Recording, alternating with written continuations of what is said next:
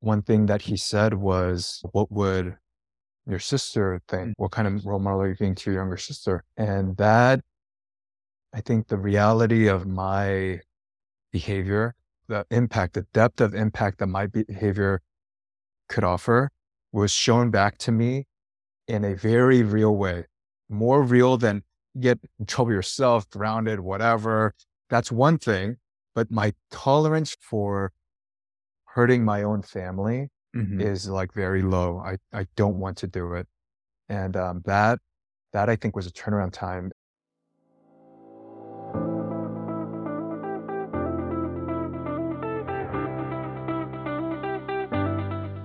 Hey friends, this is your host, Cesar Romero, and you're listening to Beyond the Job Title podcast the show that explores the human experiences that shape our professional and personal lives. My guest for this episode is Albert Chun. Albert transitioned from being an award winning teacher to building startups. Amongst his many accolades, we have been a two time co founder of a tech startups, co founder of an e commerce brand, Harvard Venture Fellow. He's built two customer success teams from scratch, and he's helped startups triple and double their, their revenue. And he's also been a teacher at number one US school in the US and many more. And in this episode, we're going to dive deeper into some of the lessons that he's learned on this transformational path of making the pivot from education into tech. And before we dive into the episode, I have one small favor to ask.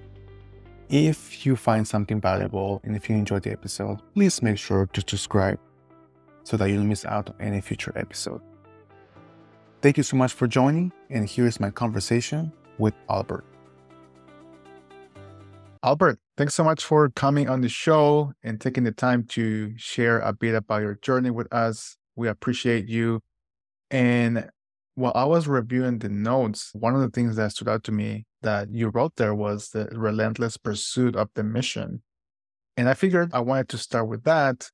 If someone were to ask you, Hey, Albert, who are you and what mission are you on? What would come to mind and what would be the first thing that, that you would share with this person? Yeah, it's a great question.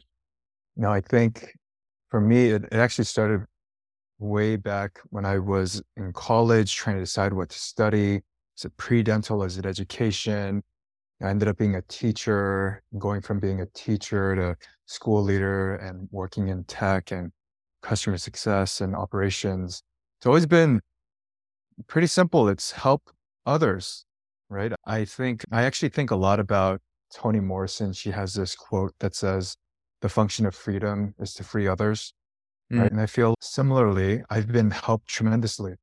So many mentors, older, my older brother, my family, and all these uh, people who, my wife, all these people were such immense um, pillars of support for me. And it would, it only feels right and natural for me to provide that level of support and help to others. Um, so whether it was in the nonprofit sector or in the private sector, um, I found that has been the most central theme in my career. I love that. Helping others always, yeah. that's like the ultimate purpose, right? That's what we're here for. Yeah. And when you were deciding back in college what path to pursue, what prompted you to go after education? Yeah. So when I was a student, I was a terrible student. I was a huge troublemaker. uh, yeah, I had gotten into so many altercations, tensions, all of the things. Definitely gave some gray hairs to my mother. And what was such a major intervention was I had a, a whole group of mentors from Cal who intervened in my life, spoke into my life, and coached me, helped me develop not only academically, but personally. And I might argue the personal unlock led to academic unlocks. Mm. And when I experienced that level of, it was almost a transcendent experience, honestly.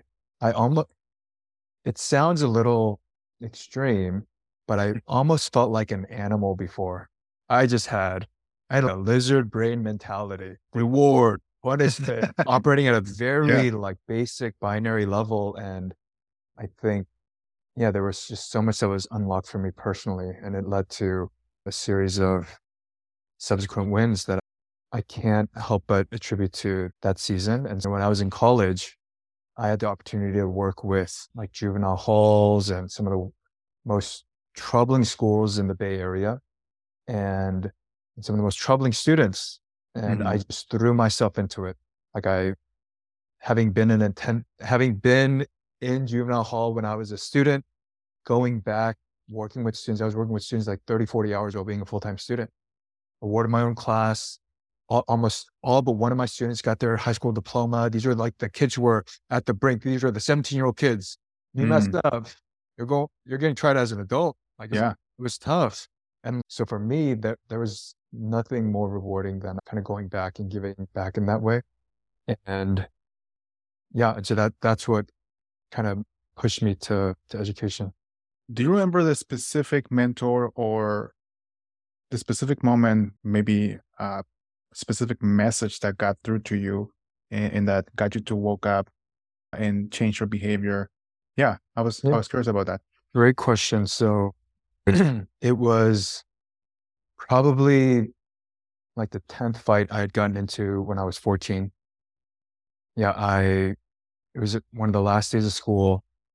I get into this fight, run away from the cops, and got pulled in the back seat. And the guy who pulled me over was the school resource officer at my younger sister's middle school. Hmm. So this officer, his name is Officer Haramaki. And at the time, I, my sister meant the world to me. And one thing that he said was, what would your sister think? Mm-hmm. What kind of role model are you being to your younger sister? And that, I think the reality of my behavior just saw just the, the impact, the depth of impact that my behavior could offer was shown back to me in a very real way, more real than get in trouble yourself, grounded, whatever. That's one thing. But my tolerance for hurting my own family mm-hmm. is like very low. I, I don't want to do it. And um, that, that I think was a turnaround time. And I'd be remiss to say I'm personally a Christian and a lot of things dropped in that moment uh, when I realized just a spiritual turnaround. And after that, just had a lot of mentors. I can name many of them. Daniel Yu, Daniel Byun, Johnny Kim, Janice Kim, all these people, right? And these were all people who were about five years older than me, um, they were like sophomores, juniors in college, and they would spend so much time mentoring us, like on a week to week phone calls, endless, like just one on ones coaching us through. And, and that part, there's not one moment, it's probably just a general long term relationship, mm-hmm. but that was a, the most acute point was seeing my own mess in the mirror. I love that. And one of the questions that people ask often is how do I find mentors? Right. And I wanted to ask you in your case, was it something that happened by chance, you know, because of the environment and the cir- circumstances that you were in? Or at some point were you intentional about, you know what, this person looks like they could be a great mentor. Let me reach out to them. Yeah. What, what, was the process for you like to find mentors? This is such a good question. I've been th- like I will say one thing is I had always had mentors in my life, but it was never formalized or crystallized in the way that I kept hearing people talk about it. Everyone right. talks about mentors. It was like, oh, he's my mentor. But well, I have coffee with my mentor. And then I was like, oh man, I want someone named mentor. all the, the while official. I'm, while I'm like having lunch with all these like Rhodes scholars and engineers and chemists and all these like incredible people, founders of startups and all these things. And I'm learning life from them. And I'm like, I wish I had a mentor. It's like, dude, they're all around you. Right.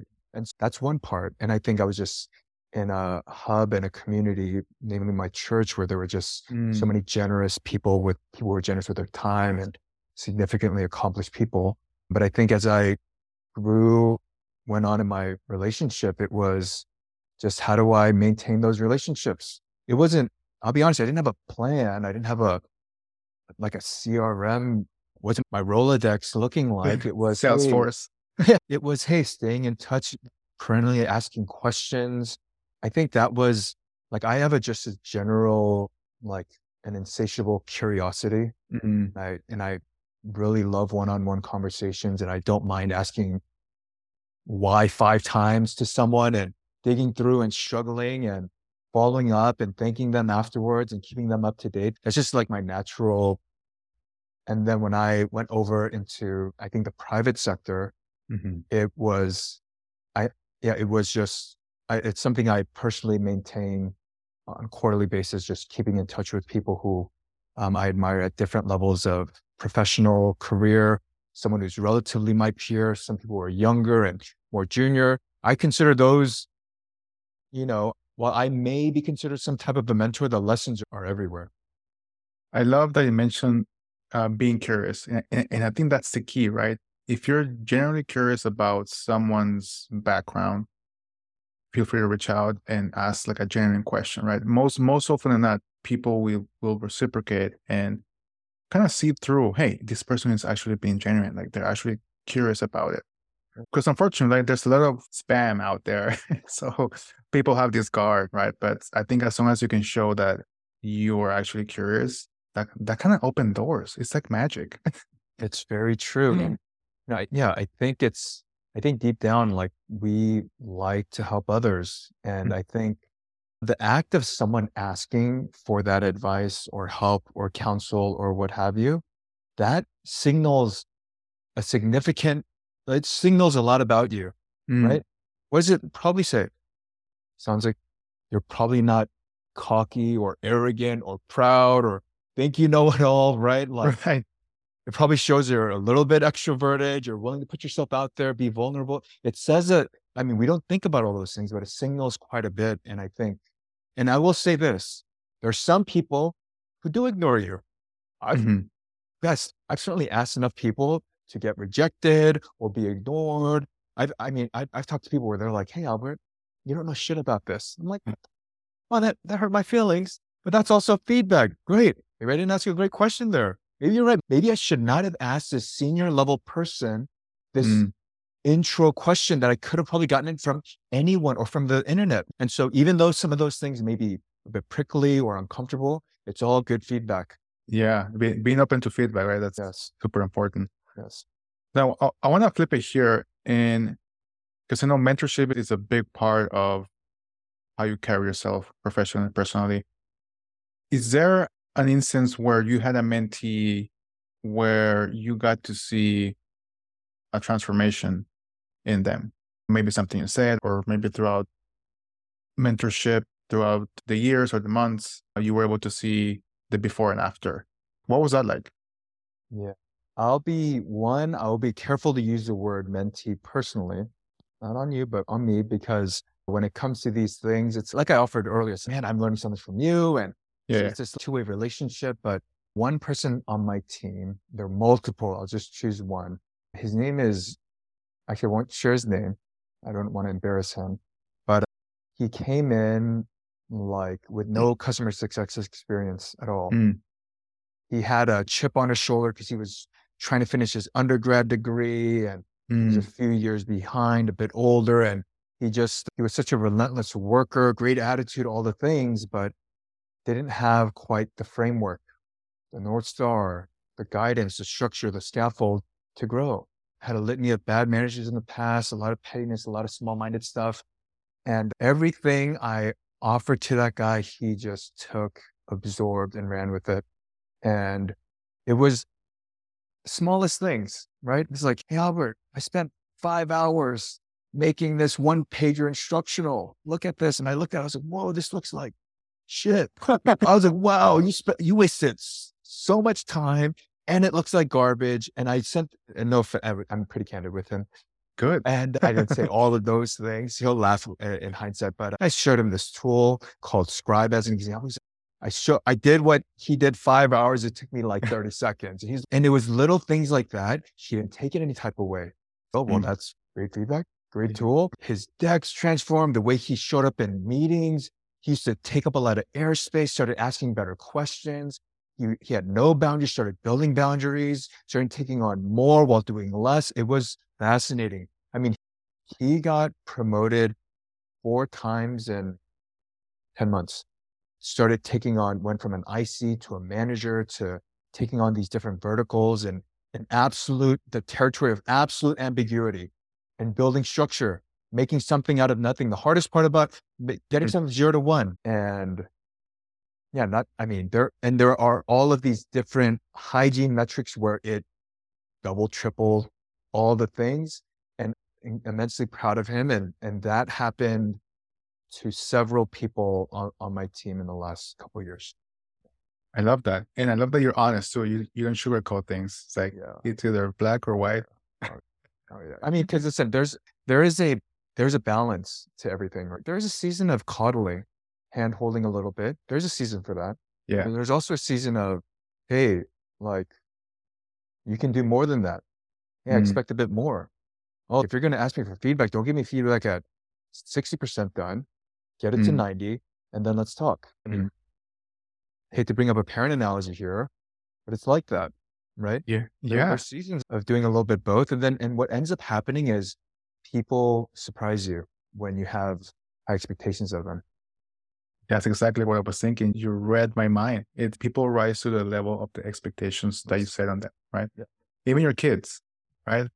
Let's take it back to what was that moment where you felt like, hey, I want to transition from education into tech? right? Like why what was the pivotal moment? What prompted that? What were some of the challenges that you experienced? And, and, yeah, how was how was that leap? Yeah, great question. So one, I will say, I think I was practicing the skill of risk taking well mm. before I was doing this. And before I was doing this, I was I was thinking about a pivot for a long time, Cesar.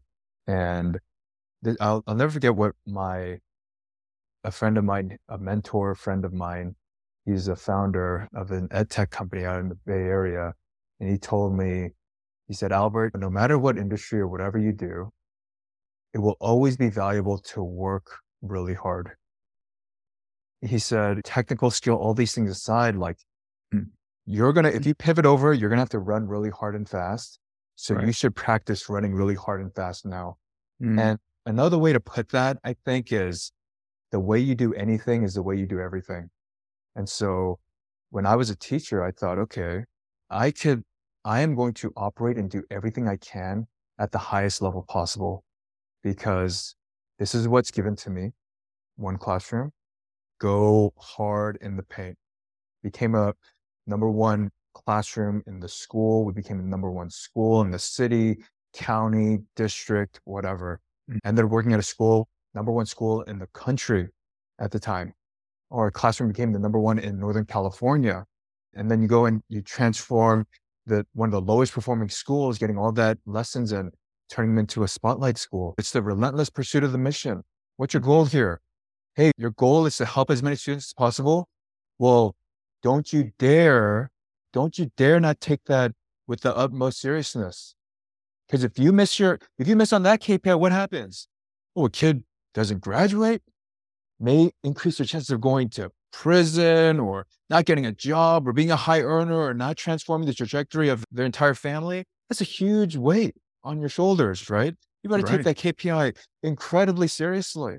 And so for me, it was, I just had a relentless approach to the mission. And it was whether I lost sleep or spent money out of my own pocket or whatever, like I was going to make that happen.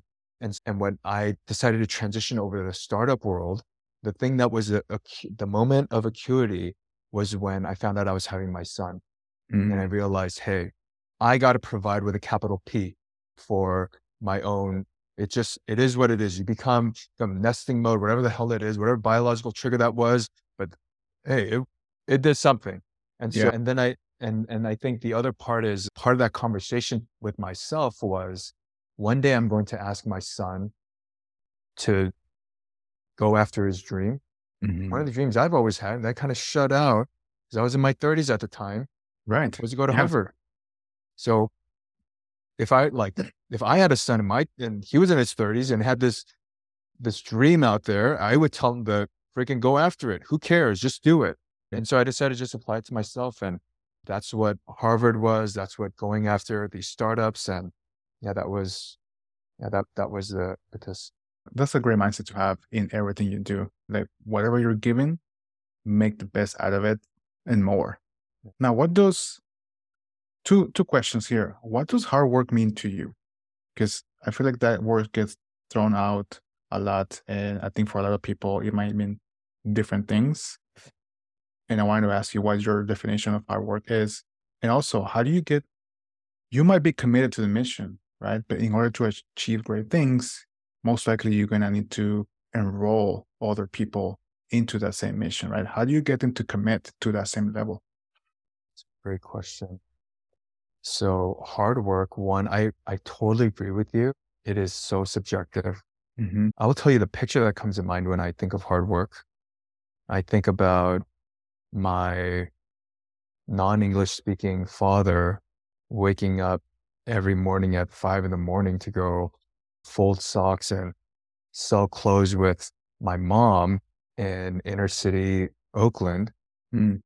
Dollars for five socks, doing that for 16 years to provide for the family. You know, it's like, hey, what are we all excited for first of the month? Why? That's when welfare checks come out. Oh, dad's sick. All right. You're not going to school today. Let's go sell some socks. Let's go out to freaking the McDonald's for lunch get the sock, get the money out of our sock and check how, how well we're doing today. You know what I mean? That's, and transforming the, the family van into a, a cargo van where we showcase all of these things that it is that, I mean, that to me is like hard work. And so I think with that paradigm, now what am I? A knowledge worker? Click some, I click and type stuff. And you know what I'm saying? So I know what physically difficult labor looks like and mm-hmm. feels and applying that to this white collar world, it's a joke. What most, what I understand for most people when I hear, oh, this is very difficult, I realize I don't think we're playing with the same configuration. And I think that's why I feel like I found some level of success because I've only been doing, I've only been in tech for two and a half years. And in that two and a half years, well, if I'm putting in 80 hours, is it just two and a half years or is that five years?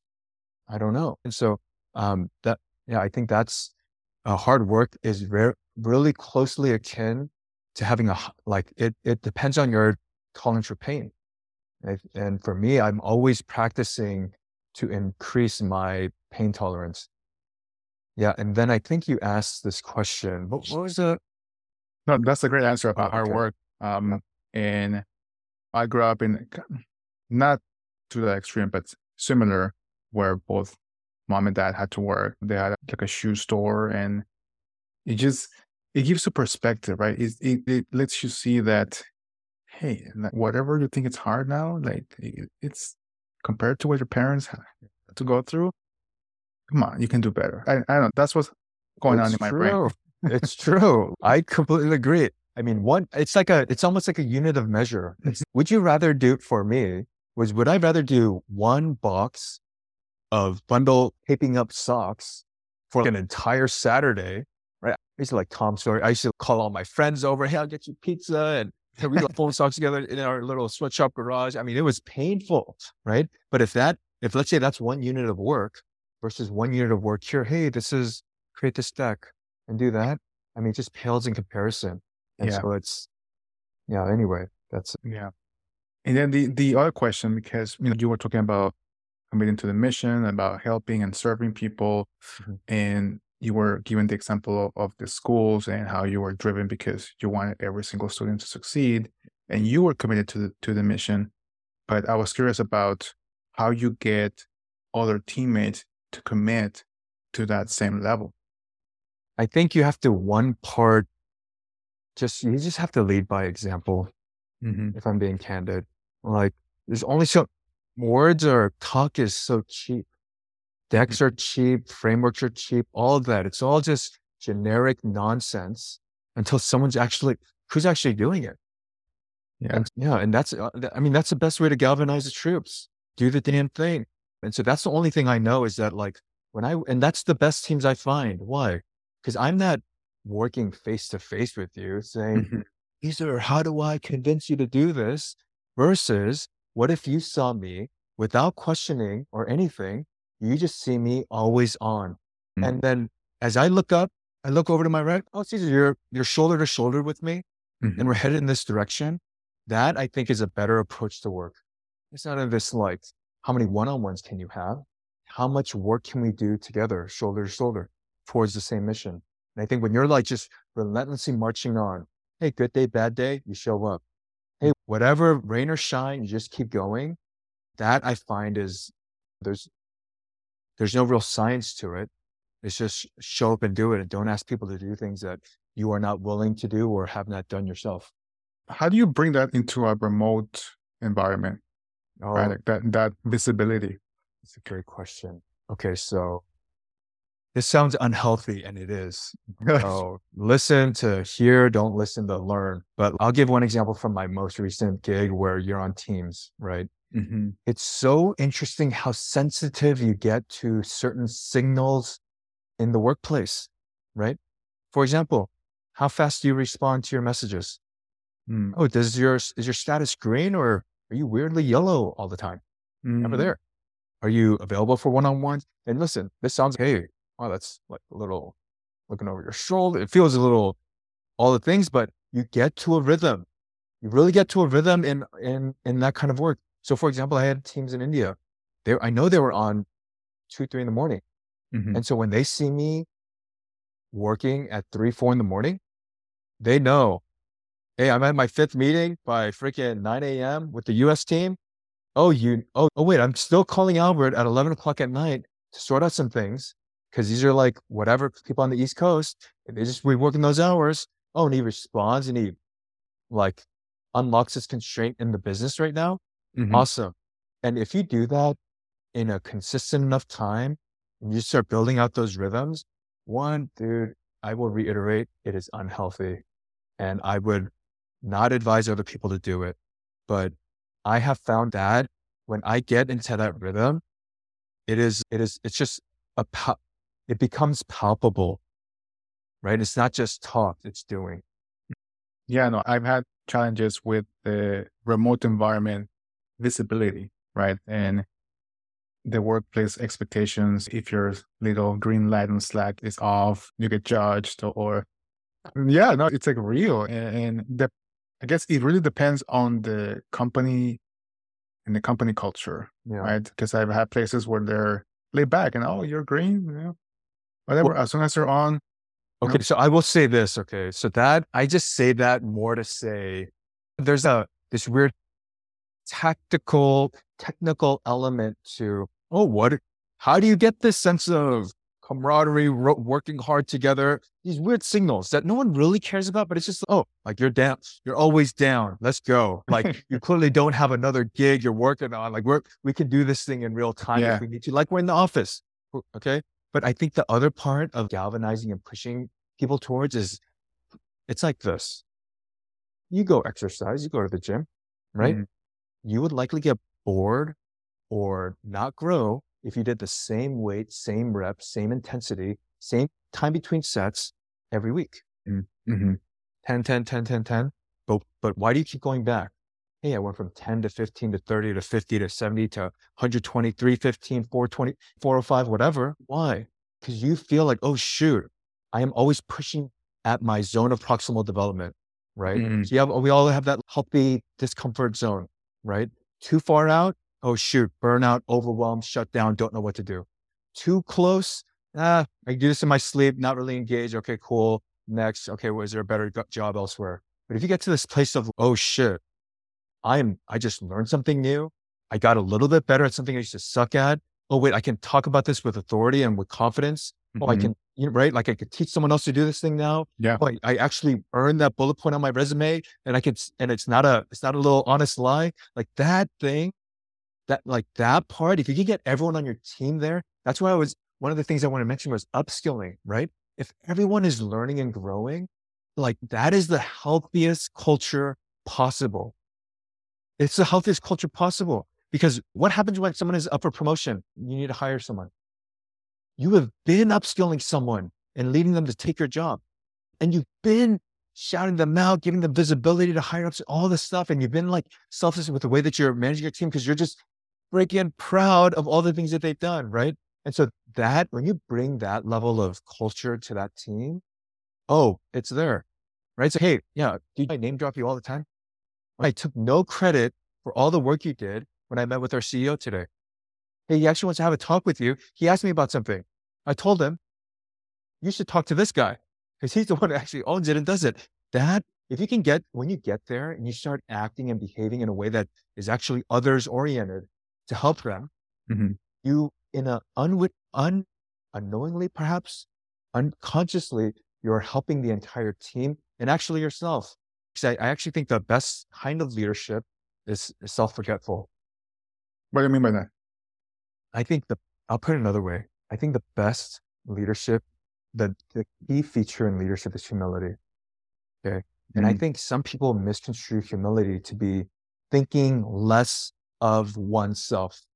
Mm. Let me talk myself down. Let me say, oh, I didn't really do that. And you, you like suck at taking compliments or whatever. Okay. But that's actually, that's not humility. That's, you're just like, it's kind of, it's not telling the truth. If you actually did something, you're right. You don't need to talk yourself down. You say it like it is, right? I actually mm-hmm. think humility looks more like you're just not thinking about yourself as often. Mm, I like that. Then what are you thinking about? You're thinking about other people. Yeah, did I do that? Yeah, I did do that. Who else did, did that? This person did it. She did something that we didn't talk about today. That person did that. Don't forget about that. Why are you talking about me right now? Okay, yeah, cool. Yeah, that's great. I did that. But look at what this person is doing, what mm this direct report is doing. And that's, I mean, that I think is the, I, I'm not always there and I don't live there all the time, but I aspire to do so more and more. It's, every time I lead. I love that. If, if we could do that more inside organizations and, and instead of being a, about you, being about your teammates and, and helping them get noticed, man, the workplace will be much different. yes. And, and this, this is actually something I learned when I was teaching is that children are great at reading your bullshit. Oh my God. Yes. Oh, they're the best. And they're even better because they just tell you, they're like, yeah. hey, Looks like you didn't prepare today. Looks like whatever. They'll just, they see it. They see not what you say, but what you do. And guess what? We're all children in some ways, right? We're, we don't outgrow that. We no. all sense it in some ways, right? And so yeah. it's funny. I bet money, despite people not being in the calls with those higher ups, the executive leadership, why is it that we get a sense of what's being said when we're not, even in calls we're not a part of? Right? Happens. I don't know. It happens all the time though. I know. Cause there's, it just, it emanates, right? You can't, it's like a, it's like a aroma, right? Right. Bro, if I'm cook, if I'm cooking, if you, before you even step into my house, if I just cook for a few hours, what the hell I'm cooking? What's behind that pour? I can't mm-hmm. hide that. I can't hide that scent. And I think it's the same way, even behind closed doors, like that leadership, the, the way that you command yourself and yeah, just share out what, you're, what whatever you're doing, it emanates beyond those walls. And, and I think it, and that's why I think it's so important to have that level of integrity, whether you're visibly in front of the people you want to impress, or you're just, hey, you know what? This is just the way that I operate all the time. I think that level of integrity is rare, and I'm mm-hmm. I'm not always there, but it's such an important ingredient to to great leadership. Yeah, no, that's so important. 2023, it's been an interesting year. Lots of changes happening, disruption of AI, the economy. And you mentioned upskilling, learning and upskilling, I wanted to ask you, like, how can we keep up with all the changes, right? To be constantly learning and upskilling. And what does learning mean? Does it mean taking a certification and getting that diploma and oh, I, I learned this because I have this certificate? Or, or how do you define learning and, and upskilling? Yeah, Cesar, I think learning is a disposition. It's a mindset. It's a disposition. I mean, it's not a title. It's not a phase of life. Mm-hmm. We've in classrooms and we're supposed to be learners, students, learners. We've all been in those classes that were nonsense. We rolled our eyes, fell asleep, eyes glazed over, didn't yep. the homework, whatever. right? But you're the learner.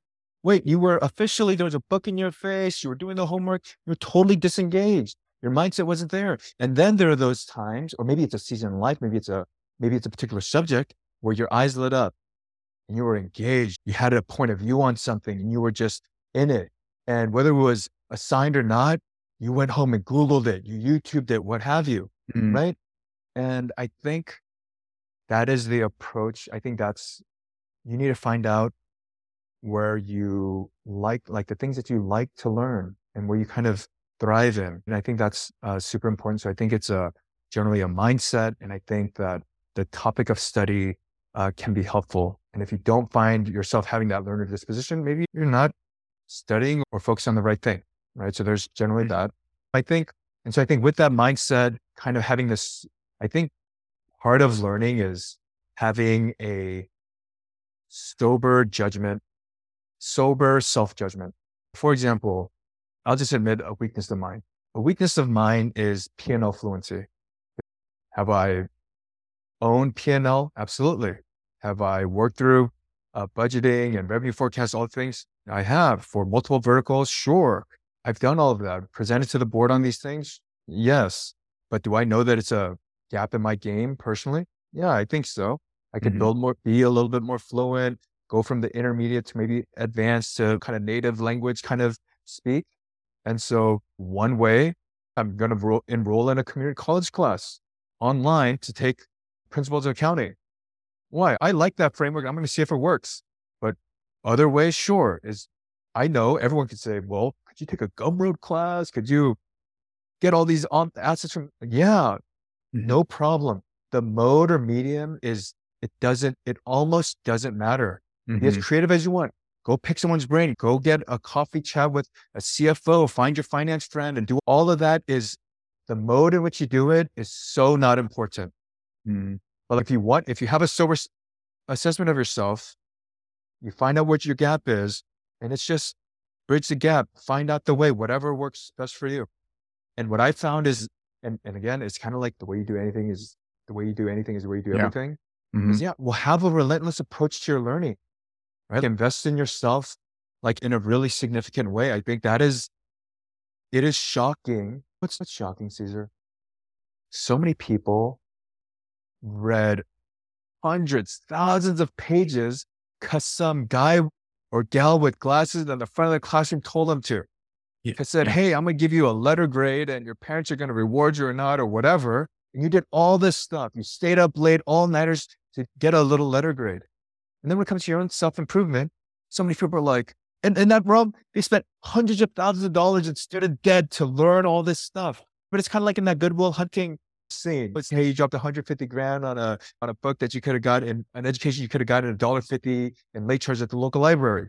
Dude, like, why is it so hard for us to learn when we don't have financial skin in the game? Mm. And let's be honest, if that is your personality type where it's like, bro, I need financial skin in the game. Okay, then pay a hundred bucks an hour to an executive coach and do whatever. Because listen, some people can go to the gym and just go hard in the paint without a trainer. Right. Pay nothing, ten dollars Planet Fitness, go to the park, free calisthenics. But other people need to pay, to pay for a personal trainer. I used to be one. It actually matters in the way you do it. Figure it out for yourself. Whatever you do, just do it. Right. You just got to get out there and relentlessly learn. Yeah, you gotta use what you have, right? If it's money and, and, and you don't like losing money because you're paying a coach, right? And that's gonna drive you, mm-hmm. do that, right? Or if it's like, hey, my parents grew up poor and, and I want the opposite of that for me, use that, right? Whatever it is that can drive you Yes. and keep you on that path of continuous growing and learning, I think use that, right? There's not one thing that yes. you gotta use. Yes. But generally, uh, just knowing, well, this is for myself, is skin in the game matters. Mm-hmm. Like you can have skin in the game. Doesn't always have to be monetary. It can be telling your group of friends, Hey guys, I'm going to take this course. Check in on me in a month. Right. Post it on, post about it on LinkedIn. Have a little bit of social accountability, whatever. I don't care what it is, but I Mhm. personally, what I found is skin in the game, uh, re- is it's hard to replace that. Yeah, no, you you gotta have some some stakes in the game, right? Yes. Throughout your career, right? Has there been a moment where you felt like it was hard, right? And you feel like, hey, you, you either failed or you, you were almost at that point of like, why am I doing this? Do you have a favorite failure of yours that, that taught you a very important lesson? Yeah, I want to touch on that because I think learning from success is, is awesome, but I think learning from failures is, is an even bigger and more rewarding lesson, right? So I wanted to ask you if you had any moment in your career or in your personal life where a failure taught you uh, a very valuable lesson. One, more than I can count. Right when you said that, I think like a hundred of them just flashed before my eyes. of varying degrees of embarrassment and intensity, all the things. But that like you offer, that's part of the learning process. That's why you have to have a relentless mindset and have a long view of your career. Otherwise, if you didn't, I think failures can shrink some people. Mm-hmm. And I think, but I also, it's like, what is it? The heat that well, that melts wax is the same heat that bakes clay. It's like failure can harden you or it can soften you. Right. Mm-hmm. And I prefer to think that failure makes me stronger in that sense. I think one significant failure was when I was in the nonprofit sector. And this is where integrity is very important. I learned that senior leadership wanted to commit, they wanted to exercise a lack of integrity. And I'll just leave it there. Mm-hmm. And I was very adamant about my approach. I was very firm in my stance, saying, no, won't do it. Mm. And I think at the time, my, my skill set, the tools that I had in my toolkit were too nascent. It was too raw. It was not refined. How do you raise the temperature? How do you think of a creative solution? How do you build consensus? How do you negotiate? How do you figure these things out? In my, at the time, I think my world was black and white. Mm. This bad. And whoever thinks this way, also bad and all the things. Don't get me wrong. When it comes to issues of integrity, I actually still think it's a hill to die on. Okay. Because you only practice, you only get good at what you practice. So if you practice even like small levels of let's say not being true to your morals or what is right, all these principles or legal, let's just be more objective here, like the law. if yeah. you practice unlawfulness, like you're only going to get better at it. So I'd actually argue like, don't let that even be a, don't let it become a gray area when it comes to those things. Mm. And, and so don't get me wrong. I, I still think that there's that, but yeah, how do you win people over? And when I look back in hindsight, like the upside versus the risk reward. It was so easy to persuade. If I had my, if I had better persuasion skills of persuasion, like I, I felt like I could have kept the org on track, raising the temperature with the leaders while setting a good example and all the things. So that's one thing. And I think it just makes, and I think this is one thing when you're, especially a new leader, is how important soft skills are. Mm. It is of paramount importance. It's almost, it's easy to speak about in theory. Strategy, negotiation, persuasion, all this stuff, building consensus. It's easy to mm. say, but it is supremely difficult to do. And what I learned, the higher up you go, the further in you go, the more adept people are at that. And you got to be able to, you have to equip yourself with those so the failure was that you were not ready to face that particular situation with the limited soft skills and toolkit that you had available at that time. Yeah, I mean, sometimes we get put in situations where you don't have the toolkit, you don't have the, I guess, a skill set, but you have mm-hmm. to try to figure it out. Yes. And one of the things I was thinking about was that there's a lot of people out there that and I've been in this situation myself before, is when the organization does something that goes against your values. What do you do? Do you suck it up? Do you speak up? I bet that a lot of people suck it up, especially in this very volatile environment, right? Because they don't want to lose their jobs, they don't want a repercussion. But what's the, I guess, what's the balance there when the organization goes against your values, do you just suck it up or yeah, what do you Yeah. do? Very, man, that's such a great question. I will say you have to, one, I think people have their own set of values, morals. That has a little bit of an asterisk. I will share mine. I think there are tiers of offenses, Mm. right? There's, I think tier one, the majors, like ethical, legal, humane, all those things, that's sacred. Mhm. That is a, that is what I, that's a hill to die on. I actually, when I learned this lesson was a, a mentor of mine, one of the Berkeley mentors. Her name was Lynn, Lynn Lee. And I remember I told her about a struggle I had in class. She was my tutor and about how I wanted to cheat on this Mhm. test, but I did, but I didn't. Right. And, but I told her about my struggle. I was like, oh, it was so tempting. And I decided not to. And she said, she reasserted this point that she said, Albert, I would rather you fail with integrity Mm. than A by compromising your morals. That has never left me. Wow. And I think you have to operate in that. uh, You have to approach some of these issues. uh, And I, and I bring that up from, that was a high school lesson. I bring up that lesson from when I was a child because I think some values, if you cannot, if you cannot convince a child that this is about your decision here, then you're probably making the wrong decision. Yeah. Right? You have to make, you have to make all these justifications, be all long winded about it. Dude, you're like, you have to ask yourself, and here's, here, this is so interesting. Like, we end up, sometimes we, the, listen, the, the temptation to kind of compromise, Mhm. it's so, man, it's so tricky. And I certainly, dude, I've certainly messed up many times. When Yep. you, oh, when do you not, the, and like you said, self preservation or what have you, it's, it, oh, it is remarkable. It, it's remarkable. And I don't want to understate it. It's so difficult It right? is. But here's where I'll here's what I'll lean on is often when these things come up, people reach out to people reach out to their personal board of advisors. Mm, Whether That's you have right.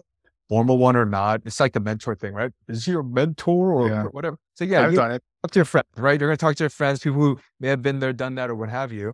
And that's where, well, do you have a, a board of advisors who've been there, done that? Mm. People, do you trust people who are going to tell you things that are going to be hard to hear? right? Yeah.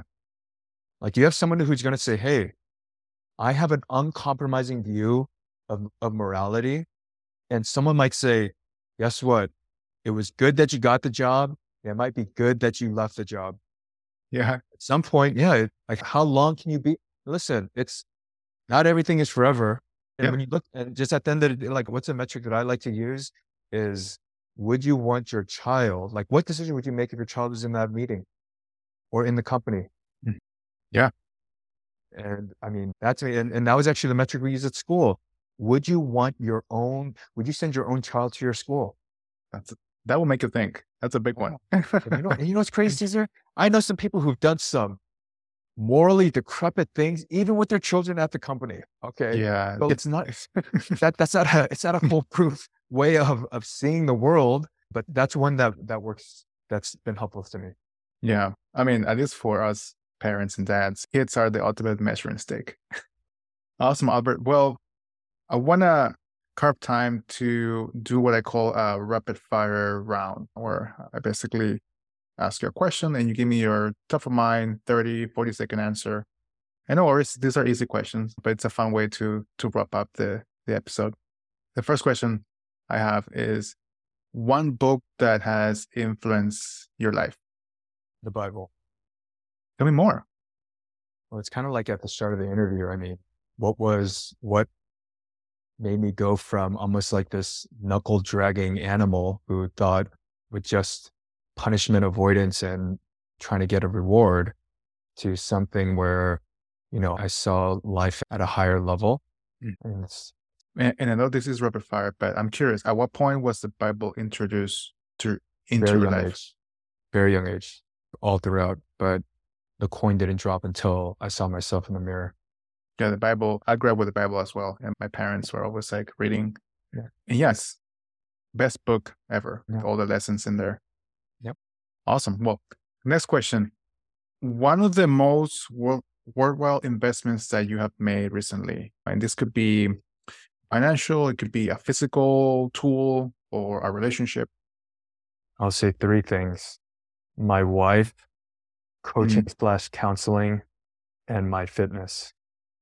I love those. Those are great investments to make, especially number one, the wife. Yeah. All right. Next, next question. Is there a life motto that you live by, or perhaps a, a quote that you reflect on often? One is live double portions. Hmm, What, what does that mean to you? Yeah, when uh, maybe 2009, my best friend was uh, shot and killed just before graduation from Cal. Mm, And a couple months later, I went to this global leadership retreat. And one of the leaders there, when I was sharing with him about what had happened, he said, This means that now you're meant to live double portions, like one for him and one for me. I'm sorry to hear about that by your friend. It's okay. Thank you. And that's powerful. Love that. All right. Next question.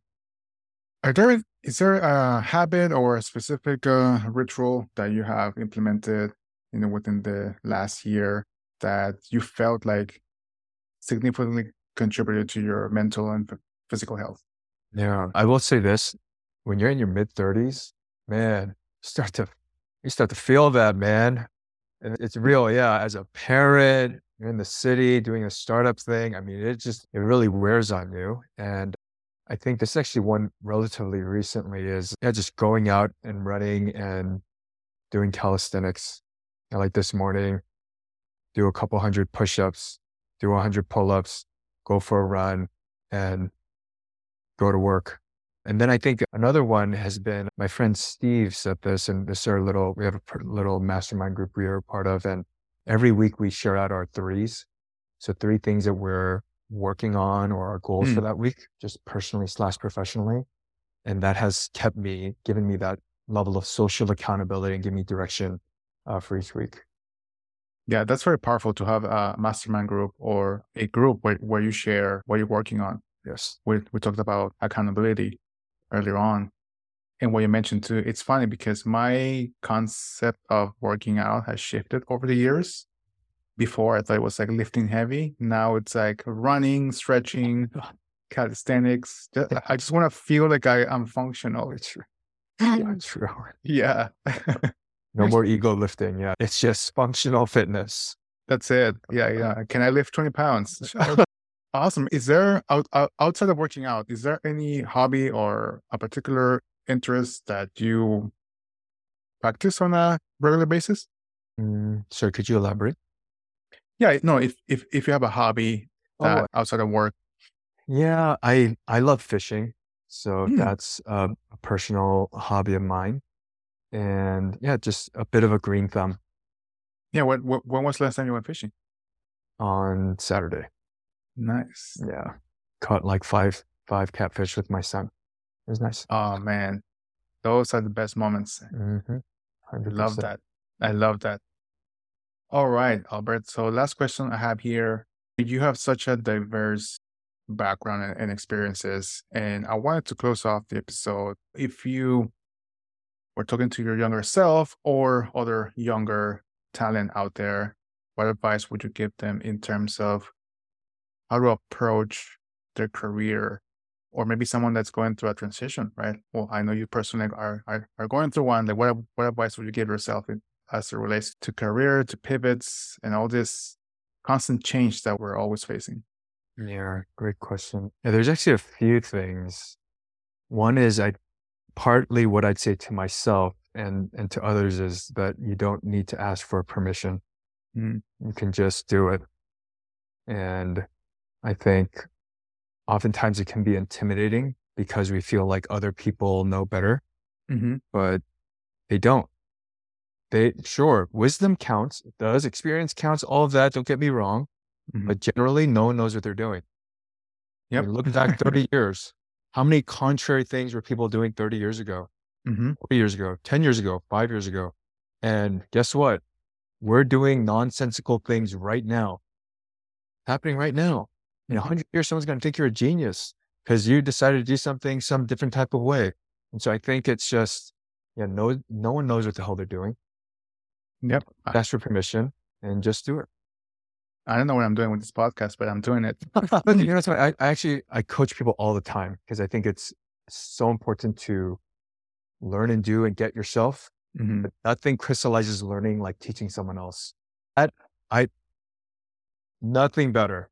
Okay, and probably the most teaching, uh, most effective teaching method I've accrued over like almost a decade of, of being in schools.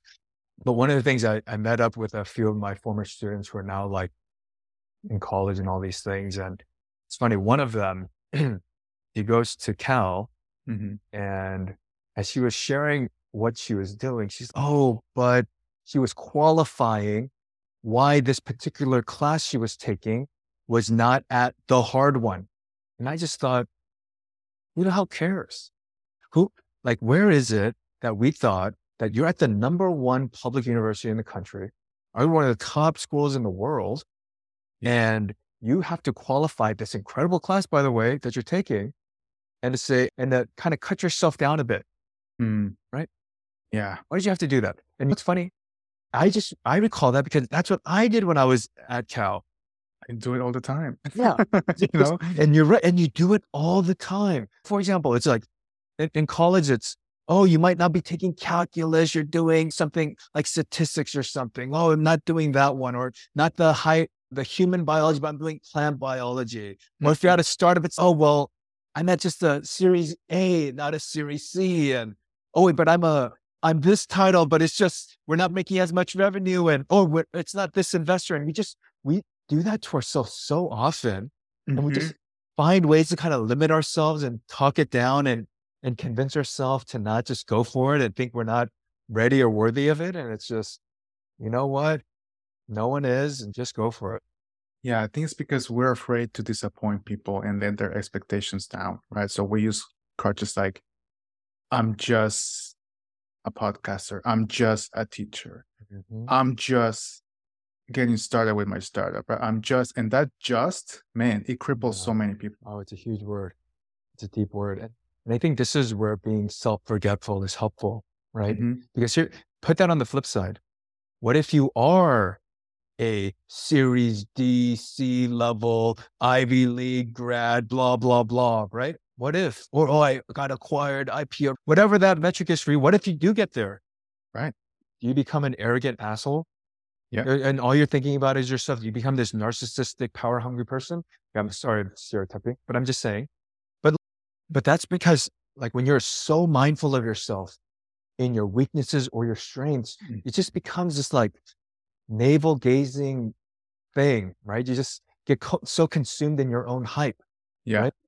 And the other side is would you get so debilitated by your own lack, your own gap in skills? Mhm. If you just stop thinking about yourself, you know what I mean? What if you just thought about the mission? What if you it. just relentlessly went after it and didn't care about, oh my gosh, how do I appear to other people? And you just did the work. And then it's, well, we've all actually seen those leaders Mhm. who are, oh, you seem to kind of have it all. You're approachable. You, you kind of don't mind the title. You're working with like the analysts and the interns and wait, but you're the series D, blah, blah, blah. And so it's just, it, I think it's one of those, yeah. And anyway, that's what I would kind of center it all back to is being self, self-forgetful.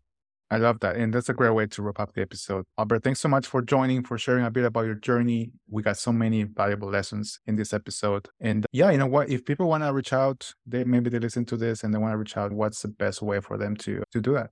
Yeah. Just LinkedIn, Albert dash S dash Chun. And Awesome. Well, thanks so much, Albert. I appreciate you. And uh, yeah, looking forward to catching up in a future episode. for sure. Thanks either.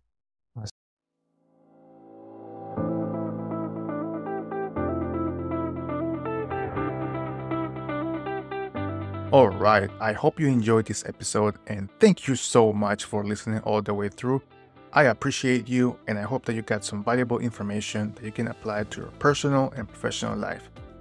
If this story resonated with you and you would like to support the podcast, please make sure to subscribe so you don't miss out on any future episodes.